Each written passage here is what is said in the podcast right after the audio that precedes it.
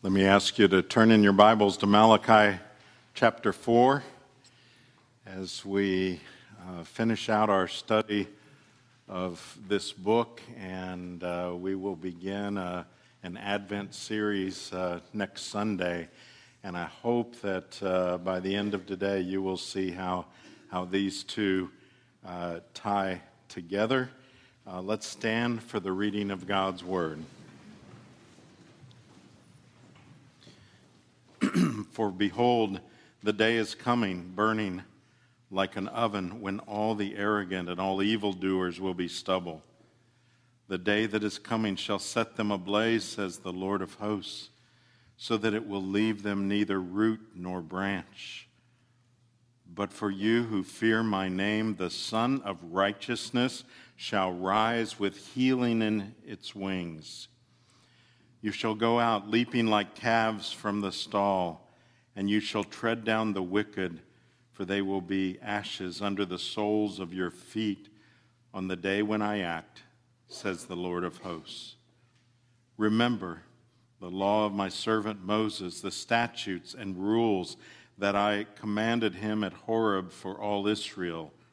Behold, I will send you Elijah the prophet before the great and awesome day of the Lord comes, and he will turn the hearts of fathers to their children, and the hearts of children to their fathers. But I come and strike the land, lest I come and strike the land with a decree of utter destruction. This is the word of the Lord. Thanks be. Let's bow together.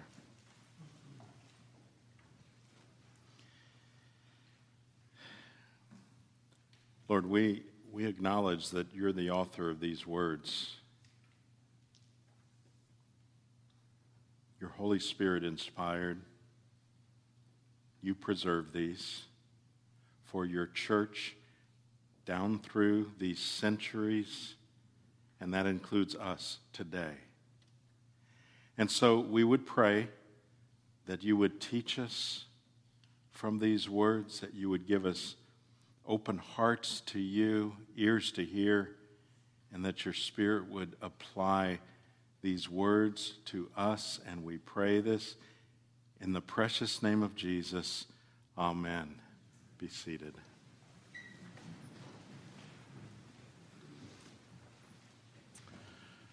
Well, what a way to end this passage.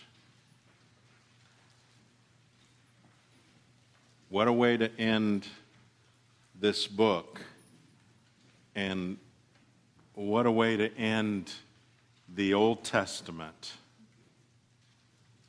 with a curse, the threat of a curse, and of judgment. What's the deal? How could that be? Why would he do that? Well, today we're going to look at just the last three verses because we have studied right up until those. And we're, we're going to, to see uh, several aspects here. We are going to see uh, the law, the prophets and their message, and the future message of the prophet, and then the hope of the gospel. So let's take a look. First of all, we see him giving a reminder of the law. Look at verse 4. Remember the law of my servant Moses, the statutes and rules that I commanded him at Horeb. Now, Horeb is another name for Mount Sinai. A lot of times we think of the law being given at Mount Sinai. That's accurate. But you can also say at Horeb, which is how he's identifying it. They would have fully understood that. So, uh, the statutes, the rules that I commanded him at Horeb for all Israel. So, why would he go there at this point? With Jesus, the dawn coming, why would he not go to grace rather than the law? And yet, that's where he goes. Why remember the law, the, the statutes, the rules? Well, let's talk about the law and see if uh, we can understand why he would, he would do that and remind them to remember uh, the law. John Calvin taught, as did uh, other reformers, that there were three uses of the law, three purposes for the law.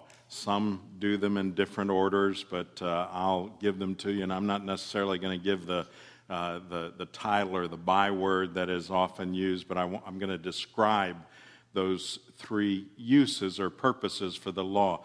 The first one was to reveal the character of God. So the law reveals God's perfect holiness,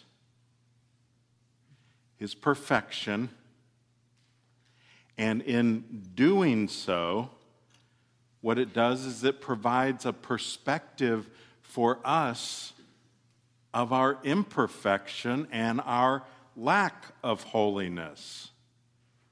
The reformers saw that as essential because it, it's in that sense that the law drives us to Christ and leads us to the glorious gospel, understanding that we cannot fulfill the law. We cannot keep this law that He has given to us.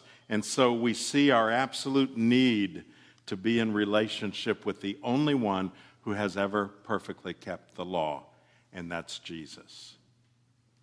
So there we see. Now, it is often called a, a mirror for us. It, it reflects the perfection of God and it reflects our own imperfection. Now, I don't know about you, but when I hear about a mirror and, and that, uh, well, let me describe what I experienced this morning. Okay, so I got up, I went into the bathroom, it, it's dark outside, I flipped on the light, and it's like, oh, looking into the mirror. And, uh, you know, and it's even worse now. I'm on a CPAP machine, so I got lines all over my face and uh, hoping that they go away before I see people and that kind of thing. My hair is messed up, and uh, I'm, I, I'm, I'm thinking I, I should express sympathy to that man in the mirror there. Like, what happened to you last night? Did someone, did someone come in and beat you up or something? So I see that, well, I see it every morning, so I guess I guess I'm kind of used to it. But here's something that I have never done I have never seen that and said, well, that's not accurate. I mean, that, that can't be what I look like. I know it's, it's you know, uh, uh, for better or worse, it's a perfect representation of what I look like at that moment. And that's why it's, it's so good to think of the law in terms of a mirror. So we see the law and we see God's perfection, His holiness, perfectly reflected. But then as we look at ourselves in light of the law, we see our own imperfections and we see ultimately our need for Him. So, the, the first use of the law is to reveal the character of God. The second use of the law was to restrain sin. Now, some have called that the, the civil use of the law, uh, to restrain evil uh, to some degree. And most civilized societies you can see some reflection of the law of God uh, reflected in their laws. And that brings some restraint. The idea is a restraint uh, for the, the evil ones against the righteous. And so, in that sense, it's a, it's a good thing as well. Uh, it protects the, the righteous from the unjust. And it allows, to some measure, just a glimpse, but to some measure, uh, justice here in this earth until the last judgment is realized. So you first have uh, the first use is to reveal the character of God, the second is uh, to restrain sin. The third use of the law is so believers can know how to live a life that is pleasing to God. In Galatians chapter 5, verse 13, it says, For you were called to freedom, brothers, only do not use your freedom as an opportunity uh, for the flesh, but through love serve one another. For the whole law is fulfilled in one word you shall love your neighbor as yourself. So, no one's ever saved by keeping the law. But for those who are trusting in Christ alone, the one who kept the law, those who are, are trusting in Him alone, those who are in relationship with Him, that's where the law comes in to tell us how we are to live a life that is pleasing to Him, that brings Him glory and, he, and, and also happiness as well. Uh, that indicates that in the Old Testament. So we see uh, Malachi emphasizing to them the, the beauty of the law. Remember this law. And for we who are believers, we should love the law. You know, some, sometimes people will say, well, we're in the New, New Testament days, we're not under the law, and so on. Well, but the law is there for our benefit. And, and so that we know how uh, we can live. In fact, the reformers said that for the believers, for those who are already believers, that's the highest use of the law at this point. And that is so we know how we are uh, to live. So you can see why Malachi would remind them. Ultimately, uh, the law shows our need for grace.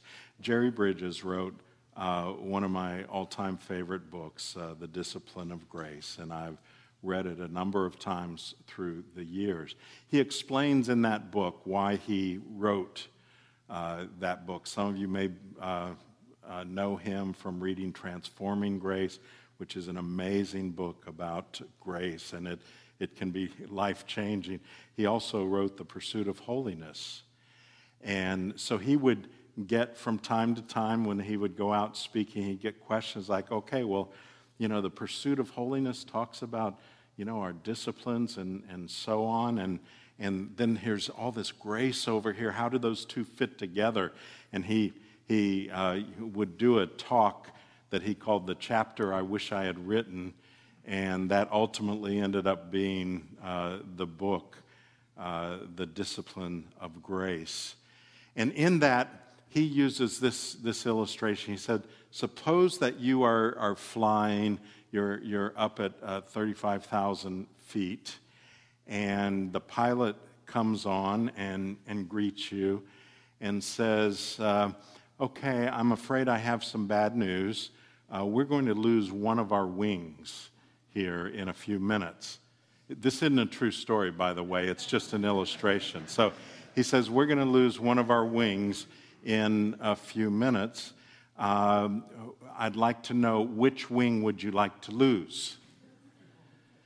And, you know, of course, the point is we we can't. We can't lose either wing or, you know, we're, we're done for. And so he's got a picture illustration in the book um, where you're kind of looking down on what looks like a jet airliner. And on one of the wings, it says dependence, and on the other, it says discipline.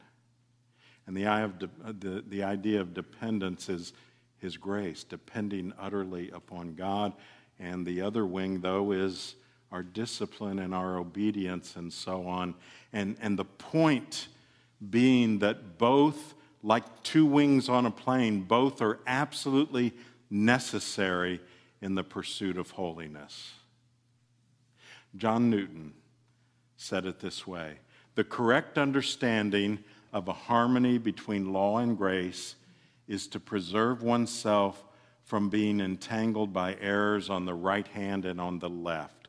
So, what he's saying is if you emphasize the law too much without grace, you're, you're going you're to go off the deep end on this end, but you can have the same problem emphasizing grace over here and forgetting the, the beauty of the law and that it's there for us as God has instructed us. It's, it's not either or, it is both and. So that leads us to the thing Malachi emphasizes next, and that is the hope for the future. Look at verse 5. Behold, I'll send you Elijah the prophet before the great and awesome day of the Lord comes. Now, before we figure out who he's talking about here, this is prophesying.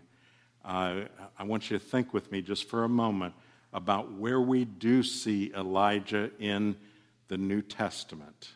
There's one place that we literally, uh, he is seen, and that is at the Transfiguration. That's recorded in Matthew, Mark, and Luke. It is, it is in, in many ways a turning point in Jesus' ministry as he heads toward the cross. It, it is a, it's a huge event. What happened there was that uh, Jesus took three of his uh, disciple, Peter, James, and John, with him uh, to witness it. And then he went up on uh, a mount, a mountain, and he was transfigured. We don't know exactly what that means, but there was something very, very different uh, about him. And he literally was meeting with Moses and Elijah. Why Moses and why Elijah? Moses is representing the Old Testament law, and Elijah represents all of the, the, the, prophets and the messages of the prophets.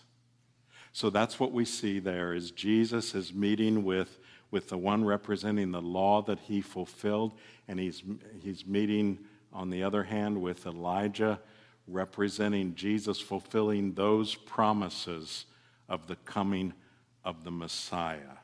Now, I told you that's an essential, a, a, a greatly important uh, event in the New Testament, but that's not what Malachi was talking about. So, what was he talking about? Well, over in Luke chapter 1, verse 17, and we'll get into these when we get into our Advent series. In, he's speaking to uh, Zechariah and speaking to Zechariah about the, the child John that his wife Elizabeth would bear. It says this, and he'll go before him in the spirit and power of Elijah to turn the hearts of the fathers to the children, right out of Malachi, and the disobedient to the wisdom of the just to make ready for the Lord a people prepared. Then we see Jesus himself identifying John in this way. Matthew 11, verse 12. From the days of John the Baptist until now, the kingdom of heaven has suffered violence, and the violent take it by force. For all the prophets and the law prophesied until John. And if you're willing to accept it, he is Elijah who, who is to come. And then one more over in Matthew 17, verse 10. The disciples asked him, Why do the scribes say the first Elijah must come? Where's that said? Well, it's said in Malachi. He answered, Elijah does come and he will restore all things. But I tell you that Elijah has already come and they did not recognize him, but did to him whatever they pleased so also the Son of Man will certainly suffer at their hands. Then the disciples understood, they got it, they understood that he was speaking to them of John the Baptist. So, Jesus identifies this Elijah, the fulfillment of uh, this portion of Malachi is fulfilled in John the Baptist. But John the Baptist, like all of the other prophets, refused to point at himself, or they wouldn't point to themselves, they were pointing to the Messiah that was coming. They were pointing to Jesus. Now look, look at what comes next, and we see the results of the gospel. Verse 6. And he will turn the hearts of the fathers to their children, and the hearts of children to their fathers, lest I come and strike the land with a decree of utter destruction.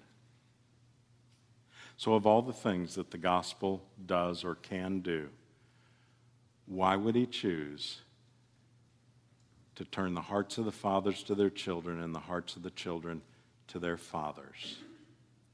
This is in, in grammar what uh, we would call synecdoche for the healing of God's people. Uh, now, it's, it's synecdoche, not Schenectady, which is in New York. Synecdoche uh, is, a, is a, a, word or a phrase that's used to represent something that, that's even bigger than itself. Uh, uh, it would be like saying, well, from the Capitol today we heard this. Well, the Capitol meaning uh, our government did this. Uh, so something smaller that's representing, or the, the White House said this, uh, representing something else. And on a more spiritual end, it would be uh, how, which we looked at earlier, the whole law is summarized in the commandment, one word, love one another. So that's synecdoche for the bigger picture. So what we have here is him saying, look, uh, it's about reconciliation between fathers, sons, sons, and fathers, children to their fathers. Sometimes we can't possibly do that, but the gospel can. But what it's saying is that the, the gospel and that which is coming is even bigger than that. It's way beyond what we can imagine. We couldn't list everything that it, it will do, we can't list every impact. And so this is mentioned to represent that. So let's do some application here. First of all, back to the law. John Bunyan said, The man who does not know the nature of the law cannot know the nature of sin and he who does not know the nature of sin cannot know the nature of the Savior. You get it? That's how important the law is. That's why he took them back to that. We have to understand that, and then we see the nature of the Savior, and we see our need for the Savior. We should love the law because it leads us to Christ and because it shows us how to live a life that is pleasing to God. Now, the people in Malachi's day heard that. And they had anticipation about what was coming. And then they lived out their lives and they died, and nothing had come, nothing had changed. And then another generation came and went. And then a hundred years, 200, 300, 400 years came and nothing. Silence. And then we see fulfilled in John the Baptist the spirit of the prophets. Then we see Jesus, the Son of Righteousness, who rose with healing in his wings who comes and he does the work that was promised. So the Old Testament ends with a curse lest I come and strike the land with a decree of utter destruction. But then John the Baptist comes, Jesus comes, he does his perfect work that means salvation for his people of all time.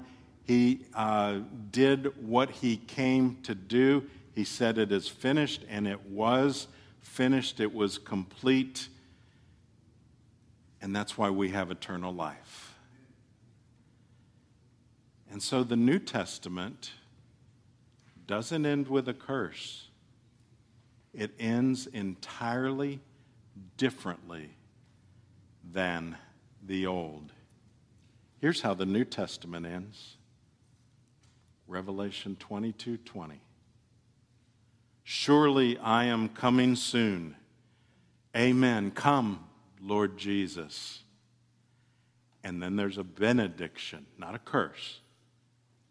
Not a malediction, but a benediction. The grace of the Lord Jesus be with you all. Amen.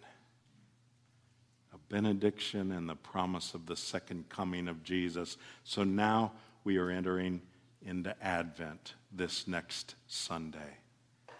It's a time of anticipation. It is a time that should be used as a time for preparation, for commitment, for recommitment. It is right for us to uh, celebrate the birth of Jesus and all of those amazing doctrines around that, the incarnation. It is right for us to do that. But don't forget, during Advent, that what we are doing is not only looking back that He once came, but we are looking forward that He is coming again and looking forward and recognizing that uh, will make all the difference in our life and in our perspective. So may this be a time of commitment to that same Savior, Jesus Christ. Surely he is coming soon. Amen. Come, Lord Jesus. Let's pray.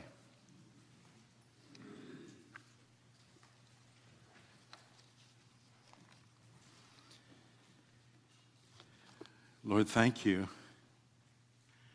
that even as we as we say that come Lord Jesus for those who are in you who are trusting in you alone for eternal life it is not with a dread. Will you come today? Would you but if you don't will you give us your grace to make it through today and tomorrow and every day of our life. We pray this in Jesus' name. Amen.